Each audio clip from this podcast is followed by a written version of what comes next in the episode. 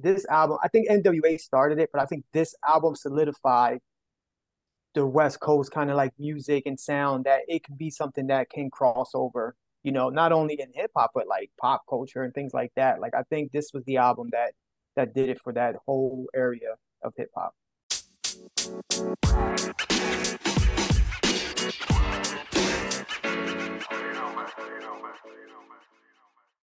Welcome back to Knowledge Brews Supreme, the show that percolates your creativity. And it is I, your host, Dr. John Chansey, and I am back and better than ever. But before we begin today's episode, here is a quick ad from show sponsor Sleeves Sold Separately. Greetings. This is Dr. John Chansey, host of Knowledge Brews Supreme, and I'm here to tell you about one of my favorite products in the fitness game our new show sponsor, Sleeves Sold Separately. Sleeves Sold Separately is a brand of athleisure clothing for men who train hard and also want to look good while doing so. The clothes that these wonderful folks make are an absolute game changer. Their products are designed and manufactured in the United States, out in Los Angeles, and they are shipped directly to your home. Sleeves Sold Separately offers a wide variety of athleisure clothing, such as the Wife Lover tank top, their classic sleeveless hoodie, their Lungeman shorts that come in both four and six inch seams, and so much more. My personal favorite from Sleeve Sold Separately is their take on the classic jogger bottoms, except theirs is called the Sprinter.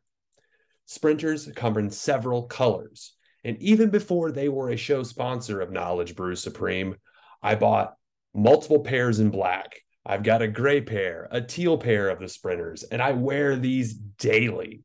Uh, so please check them out. Visit their website at sleevesoldseparately.com my listeners of Knowledge Brew Supreme can get 15% off your order from Sleeves Sold Separately using the promo code Knowledge15. That's all one word, Knowledge15. So please check out Sleeves Sold Separately, use the promo code, and thank me later. Take care. Bye.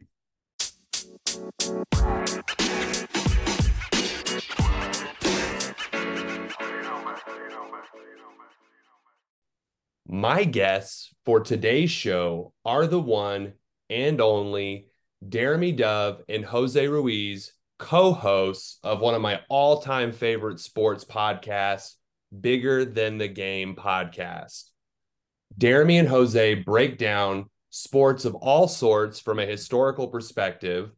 They've got a really great episode out. Their most recent episode dissects the 1993 Michigan North Carolina Final Four game, the infamous game where Chris Webber calls the timeout that does not exist. Just an absolute classic. If you want to hear an absolute amazing breakdown of this episode, please check out uh, bigger than the game. I'll put some show note. I'll put some links in the show notes. Excuse me for for you to find that uh, one. I brought on Jose and Deremy today to talk about an album that will be well i guess technically it has already turned 30 years old at this point but that album is the chronic by dr dre uh, that we've got it, released 30 years ago. Uh, we're releasing this episode on 420 such an appropriate day for this wonderful album. Um, the chronic is the debut solo album for dr dre. Obviously did a lot of work prior to that nwa things like that it was recorded under Death Row Records and distributed by Interscope. The Chronic reached as high as number three on the Billboard 200 charts and also went triple platinum with over 3 million sales. Uh, in 2019, the Chronic was selected by the Library of Congress for preservation in the National Recording Registry. So, with all of that said, welcome back to the show, Deremy. Welcome for the first time, Jose thank you both for joining me today. This is actually the fifth time that uh, Deremy, Deremy and I have been on the mic together. Uh, so you're almost that you're almost in the five timers club uh, for Knowledge Brew Supreme. I'll have to I'll have to figure out some way to commemorate that. And okay. it's always a pleasure to chat. Uh, I feel deal, honored yeah. to have Jose here as well. Uh, we did all three of us did an episode on their show over the 2011 NFL draft. I believe it was last year. It had a great time. So it's just a thrill to get you both on this show. So, with all that said, uh, how are you both doing today? How are you, Deremy? I'm doing great, John. It's always fun chatting with you, man. Uh, Five Timers Club coming up soon. I'm I'm honored, man. It's a so big this, deal. That's yeah, a huge right. deal. That's I'm proud. I feel pretty good. So it's always great chatting with you, buddy. Of course. And how are you, Jose? Great, great. John, thank you for having us on the show here again. Um, no, this is a great topic. I've been excited since you, you know, mentioned this to us. I, I just couldn't wait to get to, you know, get to today and get this started for sure. So thank you for having us on. Of course, same here. Same here. I was kind of going back through the archives and looking at what records and what albums and things that are kind of coming around, coming of age. And when I saw the Chronic was turning 30, I just I knew I had to had this specific episode and two perfect guests for this topic. So absolutely thrilled to be here today. So to get started, I want to talk about the Chronic. You know, it's 30 years old. Uh, what I want to know from each of you to you what what really stands out about this particular album like what is the most memorable aspect of the chronic especially thinking about it 30 years later let's start with you jose yeah no thank you um for me is like the longevity of it and i'm i'm actually surprised it only went three you know three times platinum to be to be honest with you i, I thought it would have done better way better numbers than that um because I, I feel like when I 92 I was really obviously I was really young and I wasn't buying albums and things like that yet. But I do remember like everywhere I went, people were listening to this album, you know, and that was my first time kind of like hearing music that was not from like a New York City or you know from like Philadelphia where I grew up at like you know like music from that that area or specifically and you know I, I can remember my older brother listening to like NWA things like that, right? And I, I remember hearing that, but this was like my first time really like listening to an album and like, wow, like this is totally, totally different. And I loved it, you know, immediately. So for me, it's like the longevity because you can still play a song today. You can still sing a lyric and people know exactly what you're talking about from what song it is, what album, and it's obviously the Chronic. And it's such an amazing album. Um, yeah, 30 years man, I'm getting old, but it's it's it's still. I was playing this album. I was I was texting Deremy. I sent him a picture. I was playing this album in the house, and I was just like, man, this is so good. So uh, to me, it's the longevity of it and how great it still sounds.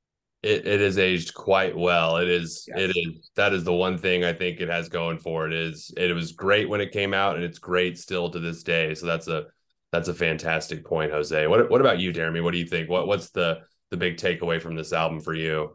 uh for me it's listening you know we're going on 30 years since it debuted and honestly it's the fact that this person is an icon but yet in a way i feel is underrated and oh, to wow. me it's listening to snoop on this the o double g yes.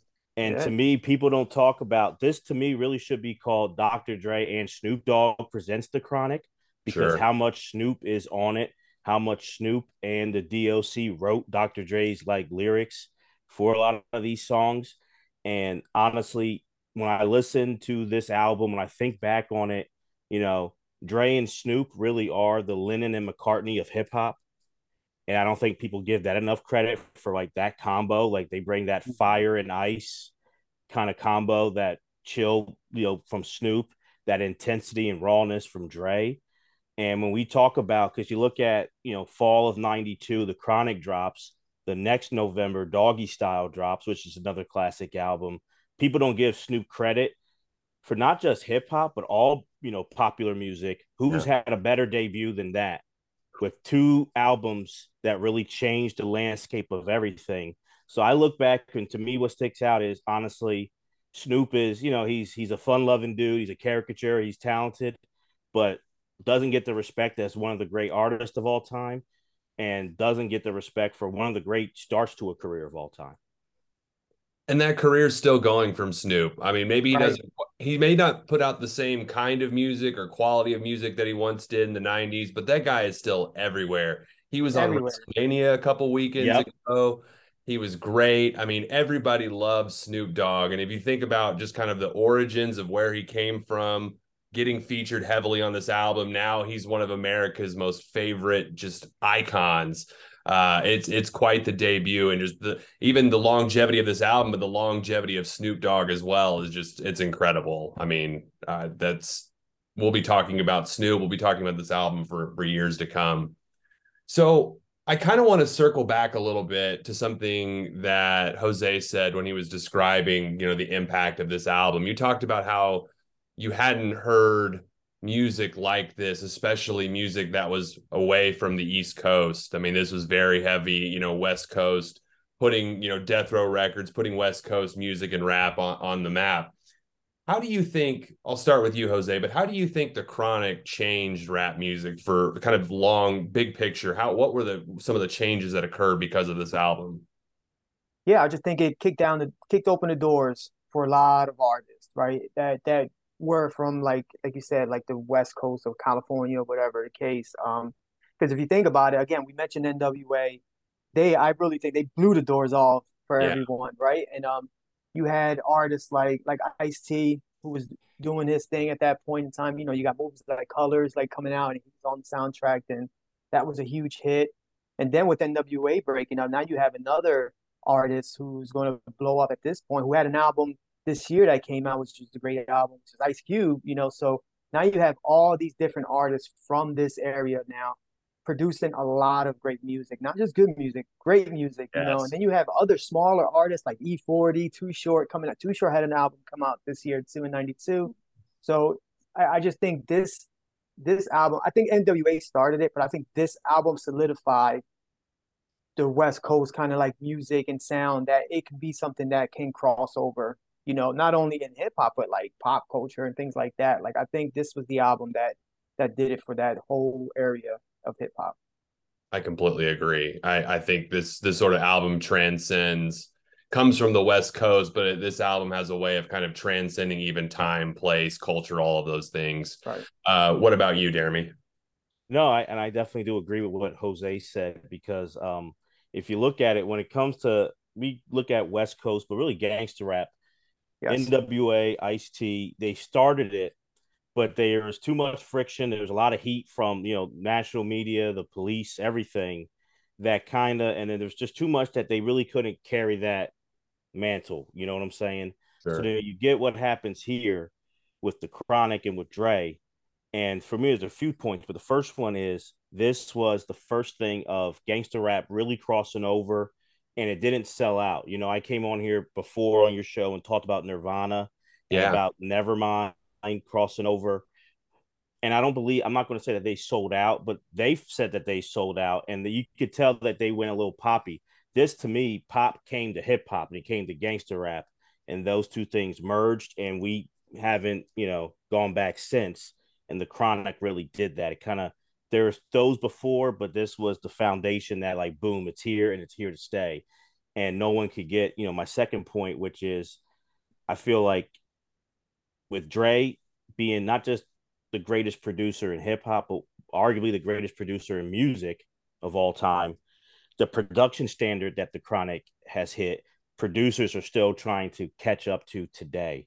So that to me is another thing. We hadn't heard production style, production sounds in any kind of genre like we did with Dr. Dre, being the producer, but being the the the engineer, doing it all, being the real maestro of it all. So I think those are the two legacies that we've heard from Kanye to Pharrell, Timbaland, all still trying to keep up with Dr. Dre, still trying to get to him.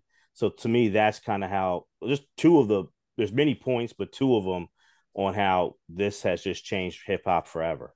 Sure, sure. I mean, talk about setting the bar just incredibly high. I mean, for a debut album, for just any album in general, I mean, the production value, the lyrics, I mean, just the introduction of this kind of G funk sound that's just so iconic even to this day. I mean, uh, it, it's it's really hard to imagine somebody somebody doing that again. I mean, it's almost like a one in a million album for everything to come together so perfectly as it did, and here we are, thirty years later, still talking about it. And uh, I, I, would even add, John, like, sorry to yeah. come to cut no, you off, good. like it, it not only did that for music, but also like you start to see all these movies now that come out right in this era of like you know you got Boys in the Hood in '91, I think it was um, Menace to Society in '93. Got Higher Learning. That's a little different type of a movie. Friday came out. Friday yeah. comes out. You know you have the Rodney King incident that's in 92 so there's so much attention that's going on to this you know, to Los Angeles and parts of Los Angeles and the West Coast that it's crossing over not only against it, like the music, but now it's like you've seen it in movies, and now everybody wants to do something when it comes to like you talk there and you talk about gangster rap and like the gang culture in that area. It's it just blew up everywhere, and like you said, it was like a perfect storm, and that's exactly yeah. this. You put an album like this out with all of that going on, yeah, it, it was a perfect storm. Sure, sure. The time and place, the cult, the time and right. events in 1992 going into 1993 obviously had a profound impact on how this album was consumed. And I think what kind of kept the album uh, so relevant all of these years, just the the settings were incredibly important. So my next question, this one's kind of tough because if we look at the Chronic, I mean, there are, you know, 16 tracks on this album. I mean, it's perfect from start to finish, but I'm going to ask each of you, I'll start with Deremy. If you had to pick your favorite song, if you had to pick one song on this album you're going to listen to, what's your, what's your go-to song from the Chronic? Mine, and there are a few like heavy hitters that stick out, but for me, it's got to be Little Ghetto Boy. Ooh, that's my number one. Uh, Ooh. someone who's a big fan of Donny Hathaway, big fan of Gil Scott Heron, and that's what Dre's sampling. Yes. And you hear that, you know, that like flute, that's the classic Gil Scott Heron. You know, Donny Hathaway, just singing that, you know, in the background, and just the way that beat drops, and just the way what they're talking about in the song and they're talking. You know, people don't give this album credit, right. and Jose mentioned it for you know what with Rodney King and how this is a social album, a political album that people don't really think about or say right. is, but it is. And what they're talking about there, and just the way Dre has in the background, and that's the production. You just hear it kind of like that, like that. I don't know what the instrument or what he's using, that like tornado sounding, and it just kind of feels like you're just spinning out of control yeah. talking about the hardships, you know, growing up in the inner city, like it's just perfect. So to me, like there's a few other options, but Little Ghetto Boy is always like number one, and that's like that one that I'm kind of surprised, even to this day, that like it doesn't get enough attention from people when you talk about the Chronic. Sure, sure. That's an excellent choice. Probably a real one of the more underrated tracks, but I mean, just an absolute banger. Uh, what about you, Jose? What what song are you going with? Yeah, it's it's a tough. This it's not as tough, but it's still there's so many great songs on this album. Like if you hear once I heard like the, the beat for Dre Day, I was like, mother, it blew my mind, and I was I was hooked right there. But my favorite song, and this song is because of the video was great too, because they have some he has some great videos for this album as well. Mm-hmm. And but the video for Let Me Ride, it's my oh, Let Me Ride my favorite song. And um, it just reminds me of like I don't know why, but it just reminds me of like summertime, like yeah. you know warm weather, things like that. Because in a video, you know, they have them all outside and things like that. They're driving around, but just the the flow of that "Let Me Ride" and how it kind of starts off, you know, with oh man, it's just such a great song. And it's I I still I play it's on my you know like my running playlist, like it's on there because again, like I just it's just like a calming like first of all, it's a calming beat, and it's just yeah. the way it just flows throughout. It's just that's my that's my number one song on this album. Mm. You can't go wrong with "Let Me Ride" either. That's that's a great one. Different, kind of a different vibe from some of the rest of the tracks right, album, right. but yeah, very chill, relaxing. At the same time, can get you kind of hyped as well. So, what's yours, like John? Yeah, I was going to ask. Yeah, I would have to go with Rat-a-tat tat. I think I'm saying that right. Uh, good song. Yeah. Yeah. And you got mm-hmm. a lot of Snoop on that one. I think that's, I'm, if I'm remembering correct, you also get a KRS-One sample as well. Uh, so I can't go wrong with that. I love me some KRS. So kind of seeing those two worlds collide, plus heavy on the Snoop. Just the it's a it's a different song kind of from the rest of that album. It's kind of grimy. It's just a it's a really interesting song that always stands out to me whenever I run this one kind of, you know, start to finish. I find myself repeating uh, that one quite often, but can't really go wrong with any song in this particular album. I think they're all winners, but if I had to pick one, uh, I'd probably go with Rat-a-tat-tat. So, um, but man, this whole album, I mean, I ask me tomorrow, I might give you a completely different answer. Right. It's just that good. Um, another thing I think that stands out about the Chronic, and I think this is pretty common with a lot of things that are coming out of Death Row, out of Interscope. Um, you not only get these songs that are so iconic, but you have within the album, you also have skits. You have these moments that are almost some of them are comedy, some are not, but um, you get a little bit of kind of change up from just the music itself. So if you had to pick one favorite moment, one favorite skit from this album, uh, The Chronic, uh, what would you go with? Let's start with uh, Jose.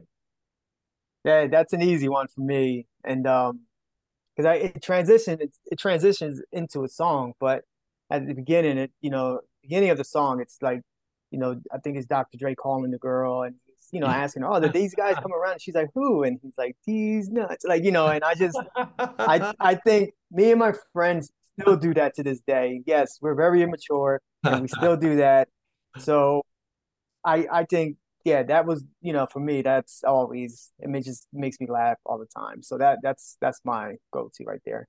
That joke may live outlive the album itself. Right. I mean, I think that's yeah. be funny. Uh, that's going to be on my obituary probably. there you go. What about you, Deremy?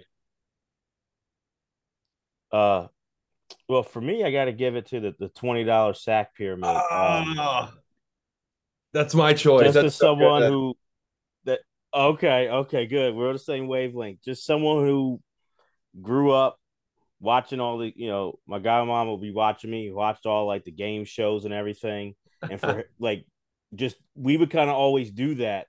It's like we would put our own spin on it of what we would be doing on these games, and for me, just the kind of way it's set up and having the DOC, which I love because I, with his story and what happened with him, yeah, and how he would have been a I, the DOC probably could have been Snoop, yeah, right? if he didn't have that accident. Like he was know, on his way for sure, for yeah. sure. So, so hearing him with that raspy voice, but you know that bond that him and Dre have, and and him being a part of it, but being a part of such a funny skit to me, and like them kind of like I don't feel like they're disrespecting game show culture, but because like we a lot of in black households, you grew up watching those games, sure. you know. Yeah. So it's like, but it's just kind of that funny spin on it that I always love. So that's that's a funny sketch for me that I, I, give. Oh, I couldn't I couldn't agree more on that one. I mean, as someone who grew up watching a lot of Prices Right, watching yeah. Jeopardy, watching all these shows, mostly with like my grandmother. So yep. the fact that then I listen to the Chronic and I hear this very you know just hilarious rendition of what a game show you know could be. I mean I, I, don't think i've ever been able to watch a game show the same since then. I, I want this to be a thing. Uh maybe put it on netflix or something nowadays but uh the $20 pyramid i just I, I have to watch this at some point in my life because it's just so good. Uh audit from the auditor you know hearing it i can only imagine what it would be like to see. So uh, I like that. I like that pick as well, and I think that would be my favorite favorite sketch from this album but that's tough because there's a lot of just good moments um you know spread out besides the music so you really can't go wrong there. Um my next question is i think this this sort of got this brought up earlier at least a couple of times. I mean if we look back at the year 92 going into 93 i mean you have a lot of just fantastic rap albums. You've got Gang Starr's daily operation redman's what uh, you have Eric B. and Rakim's Don't Sweat the Technique, Arrested Development, put out three years, five months, two days. You got Boogie Down Productions, Sex and Violence. I mean, uh, and that's, I mean, not even mentioning the Chronic yet. So I'm going to ask each of you. We'll start with Deremy. Uh, is this, is the Chronic the best rap album of the year it was released? So 1993. Or, and, and are there any others that are worth mentioning that I didn't uh, mention a moment ago that you no, might I, contention? If I had to give a vote, like now I'm biased, I would put probably the Chronic at number one. My number like two that I think is a class. I mean, there's a like you said, a lot of classic albums, but sure. my number two for a classic album is Arrested Development. Three years, five months, two days in the life. I think that's um so innovative and up there. I, am not going to say it's not better than like the Low End Theory, which came out the year before '91 but it kind of keeps that going as far as that like progressive rap, uh, rap and everything. And it's funny because those two kind of like the Chronic and Arrested Development's album kind of like pair off with each other a little bit where yeah. Dre's album comes out at the end of 92 and that kind of like squishes the momentum of like progressive rap and then gangster rap just kind of buries it and that kind of adds to why Arrested Development they're really a one album wonder, but it's a great album. And just the classics from Tennessee, Everyday People. I mean, Tennessee is one of the greatest songs ever, just yes. ever, ever, ever. So I think for me, Arrested Development's album that year doesn't get enough credit as just being like well, a gold standard of hip hop, honestly. Sure, sure. Underrated, I think. Uh, Yeah. Classic one that I think doesn't get enough attention.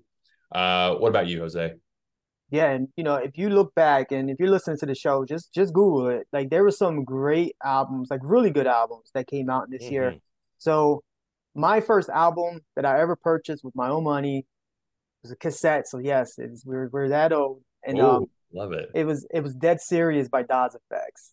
That was my first album I Oh. ever I ever ever purchased because I had a friend of mine who was a big fan and they had an album come out this year too of like the Fu-Schnickens and you know that's where if you're not familiar like that's where Shaq started he's his little you know hip hop career and he was a big fan of them so at that point like that's really fast like you know rapping that way like that was like really big for us at that time Das EFX was definitely known for that and I'm not comparing that album to like the Chronic or anything like that but personally, that was one of my favorites Yeah. as well. And you know, there was a couple other ones like Grand Puba came out with an album that year, which was pretty good, of Real of Real. Um, so there was a couple of good albums, but for me, like you know, like EPMD had an album that year. Um, Ooh. Showbiz and Showbiz and AG, I loved uh, their stuff. Um, I, I thought their album was pretty good, but the Chronic, hands down, like it's it's it's is a class by itself, you know. And I think that again, like I think not only for this year, I just think it's one of the best albums of all time. And Yeah.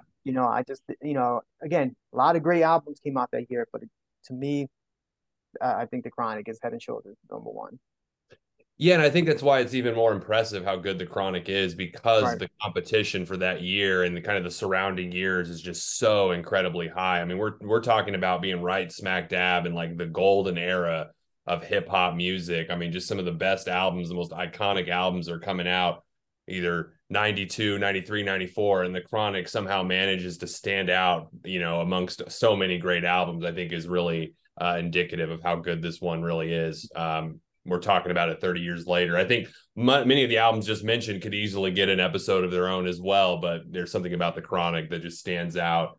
Um, I'd probably go Chronic one, probably Sex and Violence two, and then um, Don't Sweat the Technique three. If I'm kind of putting together a quick top three, but I mean that's uh, three is probably not enough. There's just too many Yeah. albums of this time, uh, this time period.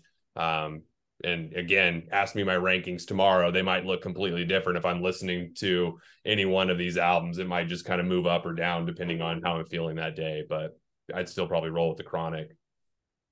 Um, okay, so I think this would be a good time to take a quick break so we can hear from our other show sponsor, Barnana Snacks. But when we get back, we're going to talk more about the chronic, kind of the long term legacy of this particular album. So hang around. We'll be right back with uh, Deremy and Jose. All right. So my wonderful sponsors at Barnana Chips were so kind uh, to send me a care package with some wonderful snacks and wonderful chips of various kinds, different snacks to try. And I've been saving one for a while that I've been been dying to try, and it's the organic plantain chips, spicy mango salsa. They're kettle cook style chips. So I'm gonna do a live uh, first try, a live taste. Uh, and you can get my instant reactions to these chips. I've been dying to try these chips. Here we go. Open up the bag, give a smell test. Ooh, ooh, I can smell the the sweetness, the the, the spiciness. Okay, here we go. First chip.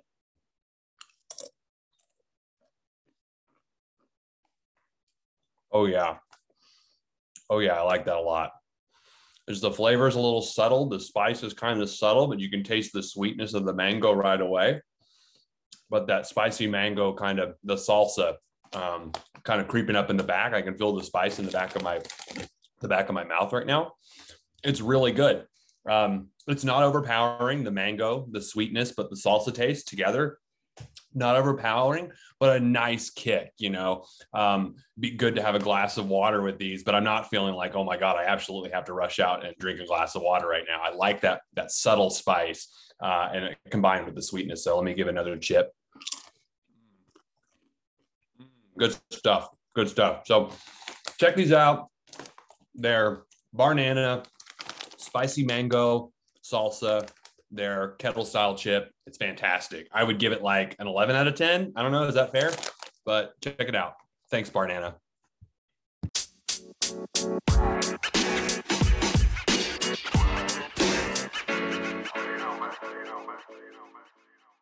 Cutting back in. All right, so we're back from our from our break. I want to talk more about the chronic. I've got Deremy, I got Jose here uh, from Bigger Than the Game podcast. We're going to talk more about the chronic. And one of the things I think that really stands out about this album, we've talked about the great tracks, we've talked about the skits, but what really stands out to me is just how blatantly hard Dre and Snoop just go after Easy E on this particular record. There are a few moments where they they pull no punches whatsoever uh, and just come at Easy E with a blowtorch in terms of the the diss tracks there. You know, specifically the opening track on the Chronic. Snoop Dogg has some not so kind words for Easy E. Tells him all the things he can do. Uh, most of them would probably be inappropriate for this podcast, but if you're if you're on the internet right now, if you're on Spotify, for example, maybe pause this, go listen to this diss track. It's just absolutely incredible. So, what I want to know is, uh, is this the most savage diss track in rap history? If it's not, that's okay. But maybe what are some other diss tracks we might want to throw into the equation to kind of put up there uh, let's start with you, Jose. What do you think about the uh, the diss track specifically from Snoop Dogg and Dre to to um, to Easy E?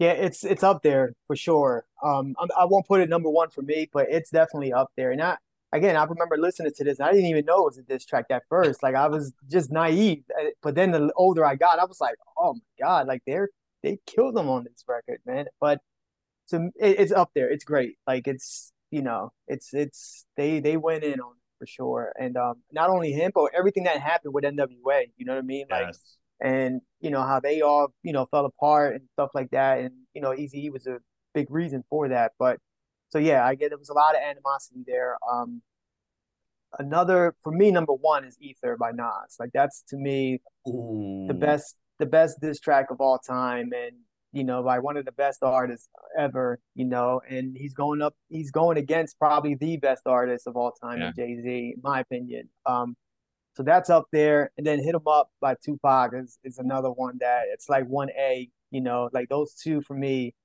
I don't, it's it's hard, you know. Ice Cube had a great one too against Dr. Dre and all of them. Um, but yeah, those two for me are my top two, like that. Those, but this one's up there for sure. It's top five in my book.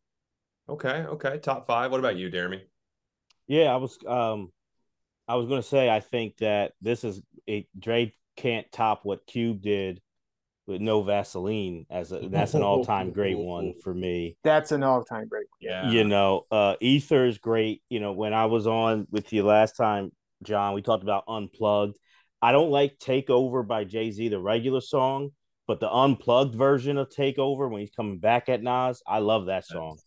Um, what I think maybe it's not, I wouldn't call it the best. I think it's one of the best, but not the best. But my favorite diss track that I feel like gets lost nowadays is Canibus Second Round KO when he just destroys LL and it just has the Mike Tyson in the beginning, this yeah, MC and just going at it. And I think that's a song. It's a great diss track, but it, Jose talked about you know a good running song early, like that gets me hyped to work out, hyped for a big event, whatever.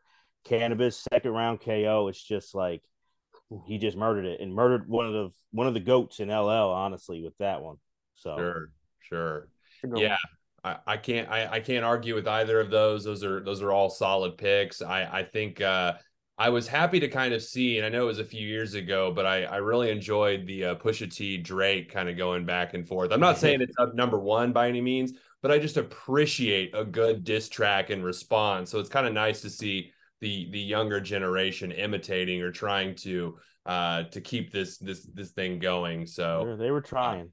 Yeah, they were they trying. Were, they were, I don't know they were succeeding, but they were trying. They were trying. And, and it, it should be fun. Like that's the fun part of like hip hop and how like when it originated, like that's all these guys used to do to each other, yes. just kind of come at each other and you know diss each other and stuff like that. And but in this era, what started to happen is like people were having diss tracks and they just went to a different level and it just went to like a violent level. And I know we're going to get into that in a little bit, but sure. you know, this this diss track, you know, with Dre Day, like it was it was that kind of started a lot of that. So Oh yeah.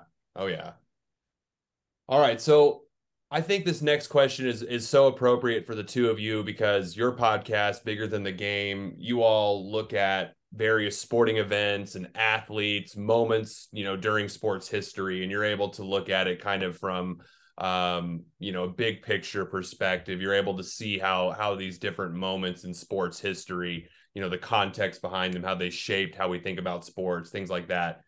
So I'm curious, comparing Dr. Dre, we've got the Chronic comes out 92, rolls into 93. We're still talking about it 30 years later, still talking about Dr. Dre. Uh, Deremy, I think you said he you have him up there as your number one producer, not only of rap mm-hmm. music but in music. So you have high praise um, to each of you, what current or former pro athlete would you compare Dr. Dre to? So who is uh, who is the the athlete version of Dr. Dre in terms of thinking about his career? I'll go with you, Deremy, to, to start this off. Yeah, I think it's a, it's a great question. It's interesting because um, Dre's not the greatest rapper of all time. I think he's the greatest producer, but yeah, his legacy, he's he's a pillar of hip hop. Um, and so thinking about this question, for me, what I think Dre does great, one of the he does many things great. I and what his legacy kind of has been as far as music wise. Uh, I have to look at Magic Johnson to me oh. as my guy. Oh, you had that too. I had that too. Thank you. well, I I just look at because if you look at what Dre has done, is he makes people better. Yes. And so the word producer, even in podcasts, you know, it, it kind of can vary. And definitely in music, it's what is it? Dre is that producer in he's all around. He's he's picking the talent. He's like, I see you, I see your ability. He's helping them with delivering it lyrically. He's helping them with their sound, with their style. He's helping them with the beats and the music and the audio engineering. And he's just putting everyone in the right places and setting them up and he's that ultimate playmaker like Magic was.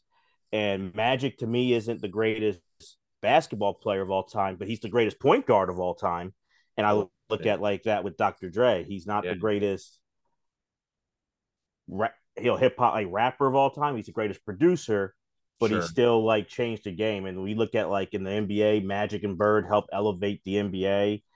Dre helped elevate gangster rap and rap overall. So Sorry, Jose, but Magic Johnson. We didn't talk about this. John- Magic Johnson is, is my answer. That's a perfect answer too. The LA connections. I mean, just I mean, just dropping dimes, getting guys going like Snoop, like Eminem. I mean, 50 Cent eventually. I mean, oh my gosh, just that's a good comparison. So uh Jose, are you are you still are you going with uh, Magic as well? Yeah, that was my first answer, but I'm gonna switch it up. I mean, obviously. So I even look at I don't even I wouldn't even go with a player, right? Like I'll go with maybe like a coach, right? And kind of like a lot of stuff that Deremy talked about is, oh. you know, how Dre, what he's done to so many careers, right? He did sure. it for Snoop Dogg. He did it for again, like there's just like you were mentioning Eminem, Cent, like NWA, like a lot of those guys. When once he left, it was over with. Was for them, you know, like even with Death Row, like some like what he did for Tupac, what he did for a lot of those artists, Kurupt, like all those artists there. He, you know, he was taking care of them and, and putting beats on for them and jumping on their songs. And if you have Dr. Dre on your song or you have him producing your song, like that's a certain like validity that a lot of people would can't give you, you know. So for me, it's like a coach that I'm thinking like, who's a guy that like can get all this talent together, but always have them buy in day in and day out, and not only buy in, but when they do buy in, it's like they become very successful. And I was just thinking like Phil Jackson, somebody like that, where it's like oh. it's it's really easy to have some like a lot of talent. Me and Deremy talk about this all the time. Deremy's a huge Phil Jackson fan, and um, I think to be a great coach, yeah, like it's you have to you have to be great in X's and O's, right? But when you have a lot of talent, to have that talent produce, that's very difficult. Like you know what he did in Chicago and in LA, obviously. So you know, I think for me, it's it's Phil Jackson, like getting all these players, let's just say, to use this example, right, and and not only making them better, but making them like all time better. Like if they would have never, if they would have went to a different team or a different producer, I don't know if their careers flourished the way they did. Um, so for me, Phil Jackson would be my example. Okay, I like that. I like that. I was when I was initially conceptualizing this question, I think I had some of the same ideas in mind as Deremy in terms of just that ability to make other guys better.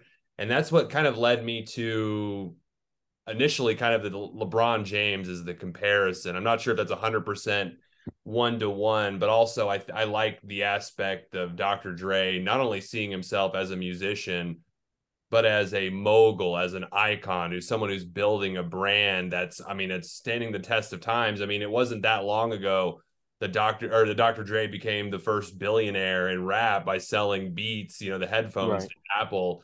It kind of makes me think of LeBron James in the sense that this guy, yeah, he's doing all this amazing stuff on the court, but he's also got all of these kind of ventures and things going off the court. He's he's in movies, he's buying up sports teams. So I think LeBron is trying to be sort of iconic in the sense that Dre, like like Dre, in the sense that it's not just his career might be over. Dre's rapping might be over, but he's still going to continue just putting out. Maybe it's other artists. Maybe it's just maybe it's mute the way we consume music through our ears, whatever it is. But he's going to be involved, and I kind of think that's what LeBron.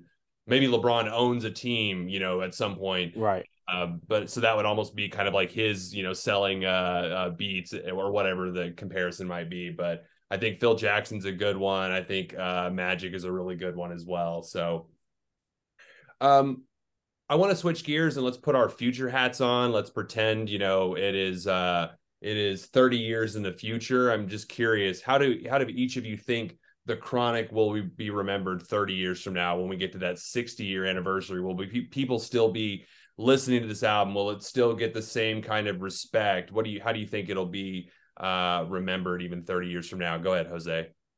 Yeah, I think the longer in time that this album lives, like the better it's it's getting, in my opinion. Wow. Like so, I mean, if you look at and the way had like music specifically like hip hop has changed, and it's just you're not going to get an album produced like this. Just just like think about it. Like you have arguably the best producer of all time, and for like obviously like you can say any you know any genre of music, but I'm just going to stick to the hip hop and.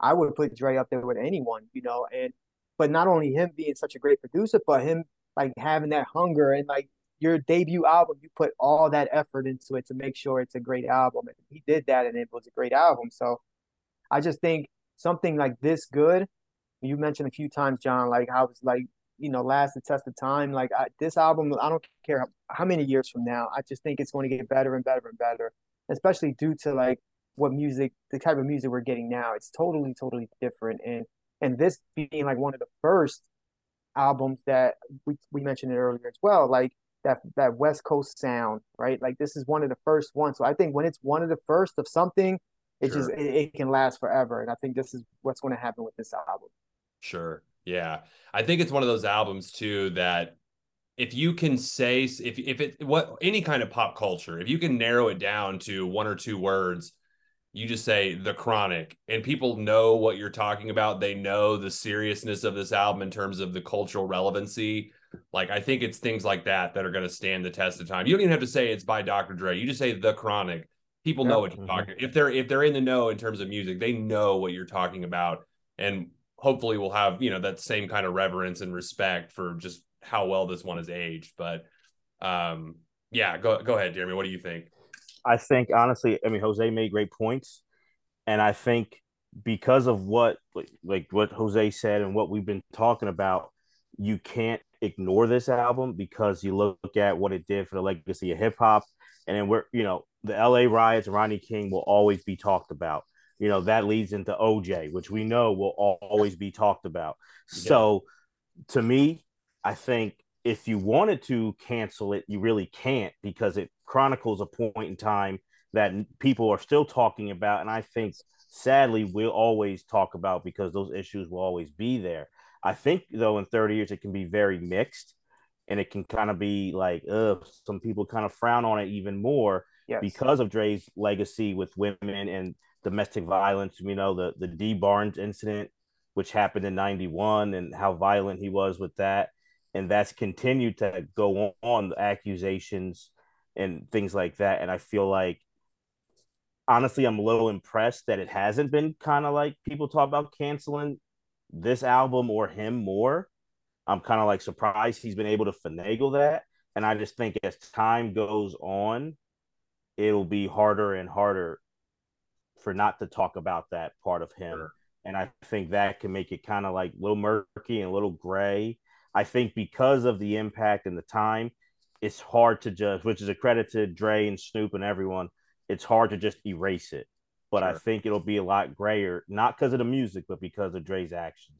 Yeah, how we perceive not only the yeah. art, but the artist who created that art. So yeah, that'll be interesting to see. Different generations might listen to this album and completely see or hear it or see it from you know a different. Yeah, and we can't knock that. I mean, we've learned, we've all grown. You know, we all product of the '90s Sure. But a lot of misogynistic stuff in there in the album, in gangster rap in general. So like yeah, we've all grown, you know, hopefully, like, you know, I speak for us three, we've grown and know like that's not good and like, you know, you don't want to teach young men, young women that that's okay. But uh future generations may hear that and just automatically forget about the great beats and uh, you know the great lyrics outside of that and just be like no sure sure all right, another tough question. Um, there's a lot of winners from the chronic. I mean, we, you know, I think anybody involved in this, anybody listening to the chronic, you're a winner just for having it in your ears. but if you had to pick the biggest winner from the chronic, uh, who would you go with? Let's start with you, Deremy. Uh, the biggest winner from the chronic. It's really hard, but I got to give it to a whole. And I'm going to say this because of what happened at the Super Bowl in 2022. Oh, so yeah. I got to give it to a whole a whole region, a whole coast. The West Coast is the biggest Ooh. winner of the Chronic because we see what Dre laid the foundation for to Snoop with Pac, with so many different artists, and then we can go on to see what Kendrick Lamar is doing, and Kendrick yeah. pays that homage too. So I think what West Coast rap, and now that's like such a like Jose said in the beginning, you know, it was always New York based for so long and now that opened it up for the West Coast, but really opened it up for everywhere. You know, Drake back in the mid 90s, being from Toronto, he's disqualified already because you're from Toronto. Yeah. we don't want to hear you, you know. So, like, that opened it up everywhere. But I, I give it to West Coast because that was impactful when you see a Super Bowl performance and to see, like, on the biggest stage of the world, West Coast hip hop getting that love, getting that kind of impact so I, I think that region, like who would have thought 30 years ago when this album came out that he'd be on the Super Bowl halftime Seriously. show performing these songs. So the whole region gets to me to be the is the ultimate winner. Ooh, I love it. Okay. What about you, Jose? Yeah, that's a great point there. I mean, I, I agree with that. I think for me, the obvious choice it's Snoop Dogg. Like what happened with him, and you you were mentioning earlier, John. Like, you know, he's he was in WrestleMania a couple weeks ago. He's on, you know, he's He's doing ads for Corona. You know, you see them everywhere now. Like he's everywhere, everywhere, everywhere. And I don't think any of that happens without this album. You know, and what and he he was he did an amazing job on this album. You know, the first time I heard Snoop and Dre was the same year, but on the um soundtrack for Deep Cover, like that 187. That mm-hmm. was the mm-hmm. first song that I heard them two together.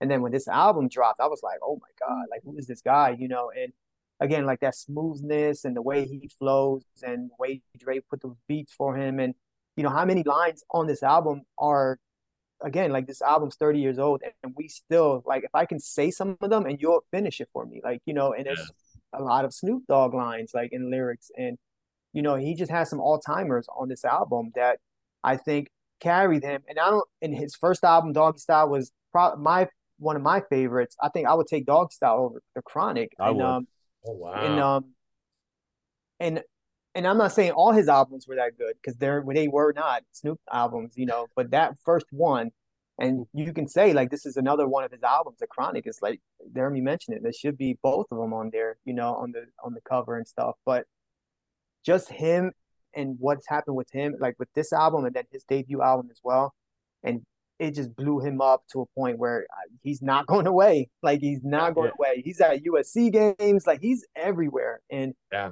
I just think he what what it did for him is you you can't even measure it, but rightfully so because he's an amazing talent. So sure. for me, and, and, and I'll say this real quick.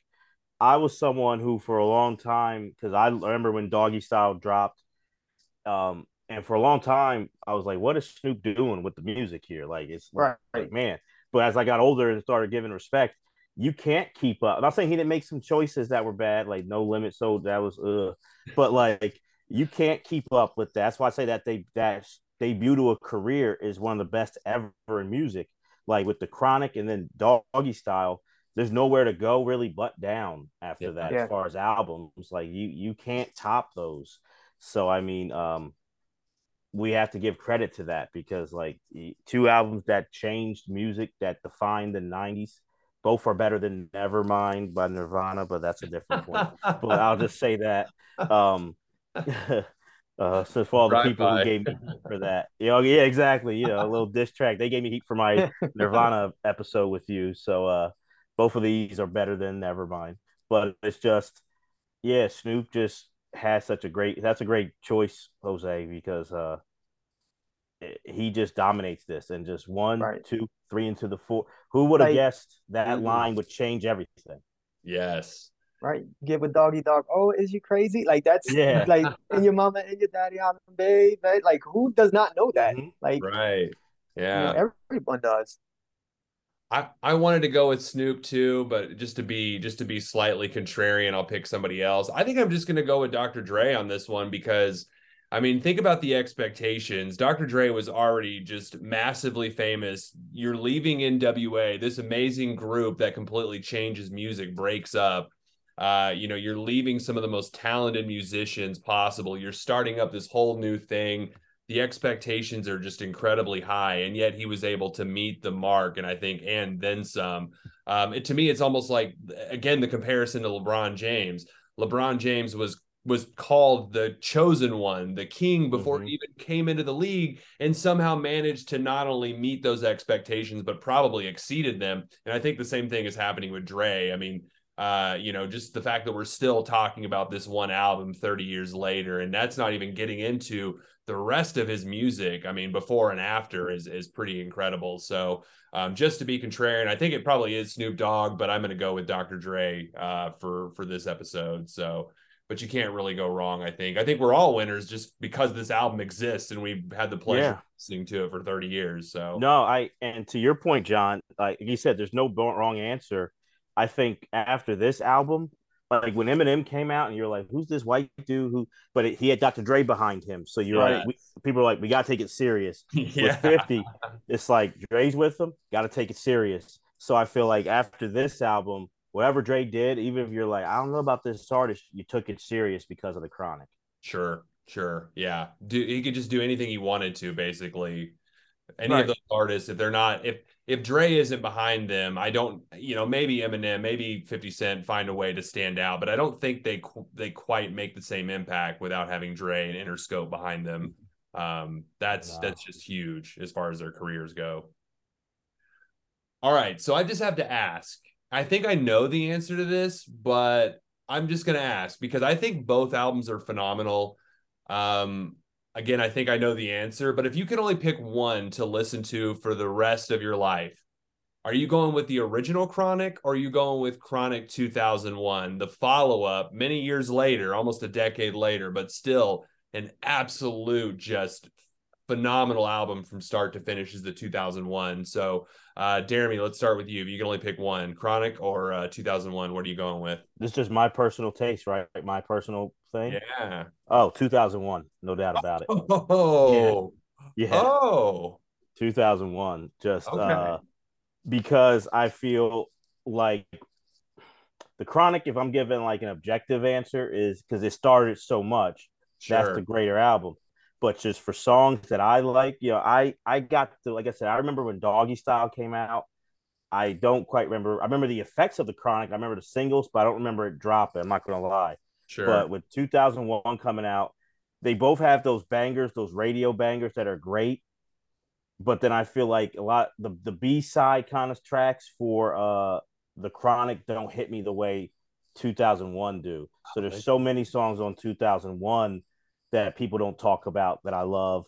Where with uh the Chronic, like Little Ghetto Boy, like I said, that's my favorite track. That's one of the few like not popular songs that I'm like for me was like had a choice to be like a nomination for best songs. Where on uh, Chronic 2001, there's a lot of songs that don't get that attention. That I'm like, I love that one, that one, that one. And he, you know, it's eight or like seven years later. So then the production, you know, he's more developed as a producer. Yes. Snoop is more developed.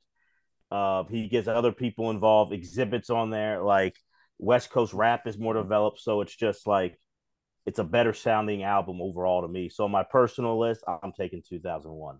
Oh wow. Okay, I wasn't expecting that. What about you, Jose? Yeah, I love 2001. I'm not. I, I can't take that over the Chronic though. I, I I can't. Um, because also like the anticipation of 2000 and what well his next album just yeah. in general like I think I I was anticipating it so much that it I, it was going to let me down because I was just you know my my mindset was like it's going to be the Chronic and it's it's going to be an amazing album. Now 2001 is a great album. I'm not yeah. not knocking it. And then we mentioned like you know like that hunger that he had and stuff like that creating the Chronic. It was probably it was still there too for 2001 sure. because he was starting on his own label at this point now. Like so anybody that would want to come on, he was going to produce and and now it's like on him now. So 2001 is great. I think what Deremy mentioned, and I agree with this. Like, I think 2001, like overall as a whole, has like better music. You know, like mm. I just, but I think like the Chronic is so top heavy for me that it, it just I can go. I can. I can just listen to six uh, songs on the Chronic and be okay. Like 2001, I can listen to the entire album for the most part and and be okay there too. So for the top heaviness of the Chronic, I just I can't I can't select any other album. Ooh, okay. I think I'm in agreement with Jose. I think I'd go with the original Chronic, but of course. I'm not gonna lie though. I recently saw Creed three, and uh, the Watcher was the opening track, and it just it took me back to 2001. And it's a great song. I, yeah, I mean that one is because at the time when I mean I was much more aware and conscious of music when 2001 dropped than I was when the Chronic dropped. I was all in on Eminem. So when Forgot About Dre came out, I mean I, I it was just like oh my god, not only I like Eminem, I like Dr. Dre, you're putting them together in this amazing song. You know, I just I, I think that one hit me at a time personally I, you know, if I if I was back in 2001, I would pick 2001. But right now, with kind of the hindsight of time, um, just kind of knowing the longevity of the chronic. Uh, I'll I, say I this though. Original. I'll Go say ahead. this. Yeah. Nothing but a G thing is probably that's going to be Dre's greatest song he produced for like sure. legacy stuff. But I mean, as far as everything, like what else rivals that? The next episode when that drops. How many people know what that is? Get hyped, get ready. Ooh. In any scenario like that, that kind of rivals where it's like you don't Great need to video. hear. No, Great video. video you hear that, yes. that like everyone just gets ready. Like it's just that that that can rival nothing but a G thing. I'm not saying it's better than, but that one rivals where I was like, whoa. Yeah, yeah, I I agree with that one. I mean, just yeah, just putting some great artists on the map. You got Xzibit, got Nate Dogg showing up. I mean, we've just got so many good artists on on 2001 and lots of good Snoop. I mean, you can't go wrong with either album though. So maybe maybe when the 30 year anniversary of 2001 rolls around, we'll have to we'll have to jump back on the yeah. mic together and and break that one down. I'd love to. We're getting close. We're getting yeah, close. yeah, seriously, seriously. I think what are we at? 2001. We're at 22 years now, so not yeah. too much longer to go. All right, so uh, we are going to wrap things up for this episode, but I do have a couple of lighter questions for both of you before we do go. Um, things I always ask anyone anybody who comes on the show. I've got to know. Um, I want to know to start off with what are you both watching? What are you reading? What are you listening to these days? What's got you excited content wise? Let's go ahead and start with Jose. What are you excited about content wise these days? Yeah, right now I, I put like an emphasis on I, I, want to start watching some shows, right? Like I, I don't watch a lot of like TV shows and things like that. I'm just too wrapped up in like a whatever game is on, I'm just going to watch that. So I've kind of made a conscious effort to kind of step away a little bit from like watching constantly watching games. So I wanted to dive in a couple shows. I'm a big Mandalorian fan. I've been watching that, staying on yes. top of that. Um, that's been I think it's been pretty good. Uh, The Last of Us, it's got me hooked. Um, I'm in. I'm like episode. I'm in episode five. Yeah, but I, will probably have that wrapped up. If not by this weekend, you know, by next week for sure. So those are like right now my top two. Um, listening to right now, I'm not reading anything.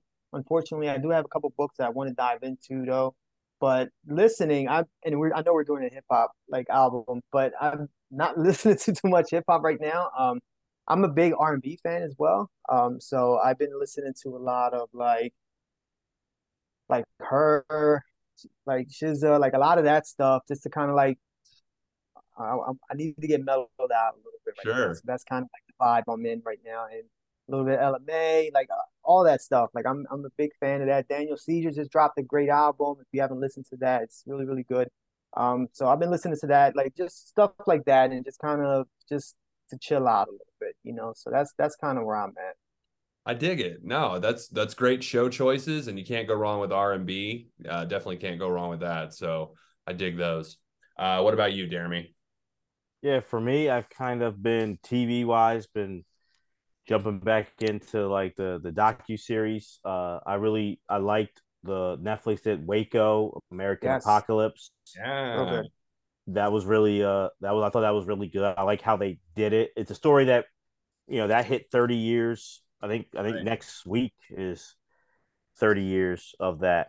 Um and the way they kind of you don't they put the backstory of David Koresh like they sprinkle it throughout, but you kind of jump right to the ATF standoff and you go from there. So you're not like getting like episode one, David Koresh was born this day. You kind of yeah. go right into like the battle and how like they had some shots that you hadn't really seen before. Um, the same like producer, like production crew who did that, they dropped uh American Manhunt about the Boston Marathon bombing. Yes. That, right, right. Jose's with me. That yeah, dropped good. uh wins this past well the I'll go about the 12th, April 12th. Sure. So that was really good. Uh, really interesting um to see because I liked the movie Patriots Day, even with Mark Wahlberg. That was a good movie. But to get this, it's like a three episode docu series on the Boston Marathon bombing and what happened that day, and you're talking to a lot of like the law enforcement key players. And it was kind of interesting to hear them disagree. Like they're not together; they're talking head, but they're disagree. Even like you know, ten years later about how they approached it. But even now, looking back on how unprecedented some of that stuff was when shutting down Boston for a day and this and that. And like there's just overall manhunt and just how bizarre from that Monday of the bombing to that like Friday night, that one week, what that city and the country went through is crazy. So I recommend that. And then you know I love to to read. So. I got um got it right here. The Blood and Guts: How Tight Ends Save Football by Tyler Dunne. Oh, uh, nice. That that was a book. I've I heard him on other podcasts. I like talking about it, and it was always like I should get it. I should get it. And finally, I like remembered like let me go get it. And that's been interesting, you know, to hear about the evolution of a the tight end position and a position that's a little more glamorized now, but still like people don't talk about just like how weird of a position it is because it's like you you're catching the rock, but it's so physical. The toll it takes on you, um, it's cool. He does a good job of of breaking that down by talking to all other great tight ends. So uh, that's what I'm reading right now. Nice. Okay. Good choices. Good choices. I love to hear that. Uh, all right. So, want to give you guys a chance to plug your show. You've got the Bigger Than the Game podcast. Where can listeners of Knowledge Brew Supreme, where can they find your podcast? Uh, talk about maybe your latest episode and you have anything on the on the horizon you're excited about. Go ahead, go ahead Jose. Oh, you want me to go? All yeah. right. Yeah. So, um, yeah, you can listen to our show anywhere you listen to podcasts, right? You can, you know, we're on. You can listen to us on Apple, Spotify, you know, um, Pandora, iHeart, all of, you can listen to us everywhere. You can also um, at Bigger Than the Game with Deremy Jose, and you can also watch us on YouTube. Uh, we're on YouTube at Bigger Than the Game with Deremy Jose. Um, you can also reach out to us on Instagram, on Twitter at Bigger Game Pod. Um, you, you know, we're always looking for you know listeners to let us know what they want to hear, what they want to see um, in terms of like any games, any re-watches. Like we mentioned earlier, you, you did a redraft with us. We're always down to do things like that so yeah, I mean, anytime you want to come on, or anytime you know you have a an episode that you, you know you're thinking about, we'd be more than happy to to definitely like take a look at it and see where we can go with it. But yeah, you can listen to us anywhere you listen to your podcast. And Deremy, I don't know if you want to jump in like on what we got coming up in the future or the yeah. last episode. Yeah, we uh upcoming in the future we're going to be looking at with uh a special guest, uh, Pete Croatto. He's been on our show before. He's a writer you know, uh, wrote some great NBA books. And he's going to be, he did an article for uh, Philadelphia Magazine because we're coming up on 40 years since the 83 Sixers and Dr. J and Moses Malone and that fo fo fo, that infamous, you know, line. And so he did an article. So, and that's my favorite team, definitely NBA team of all time, the 83 Sixers. So uh, we're pumped for that one. And just it's NBA playoff time. So we're going to be kind of diving into some classic playoff games, pla- classic uh, players and coaches as well. So have a lot of stuff coming up. You know, we're excited about it.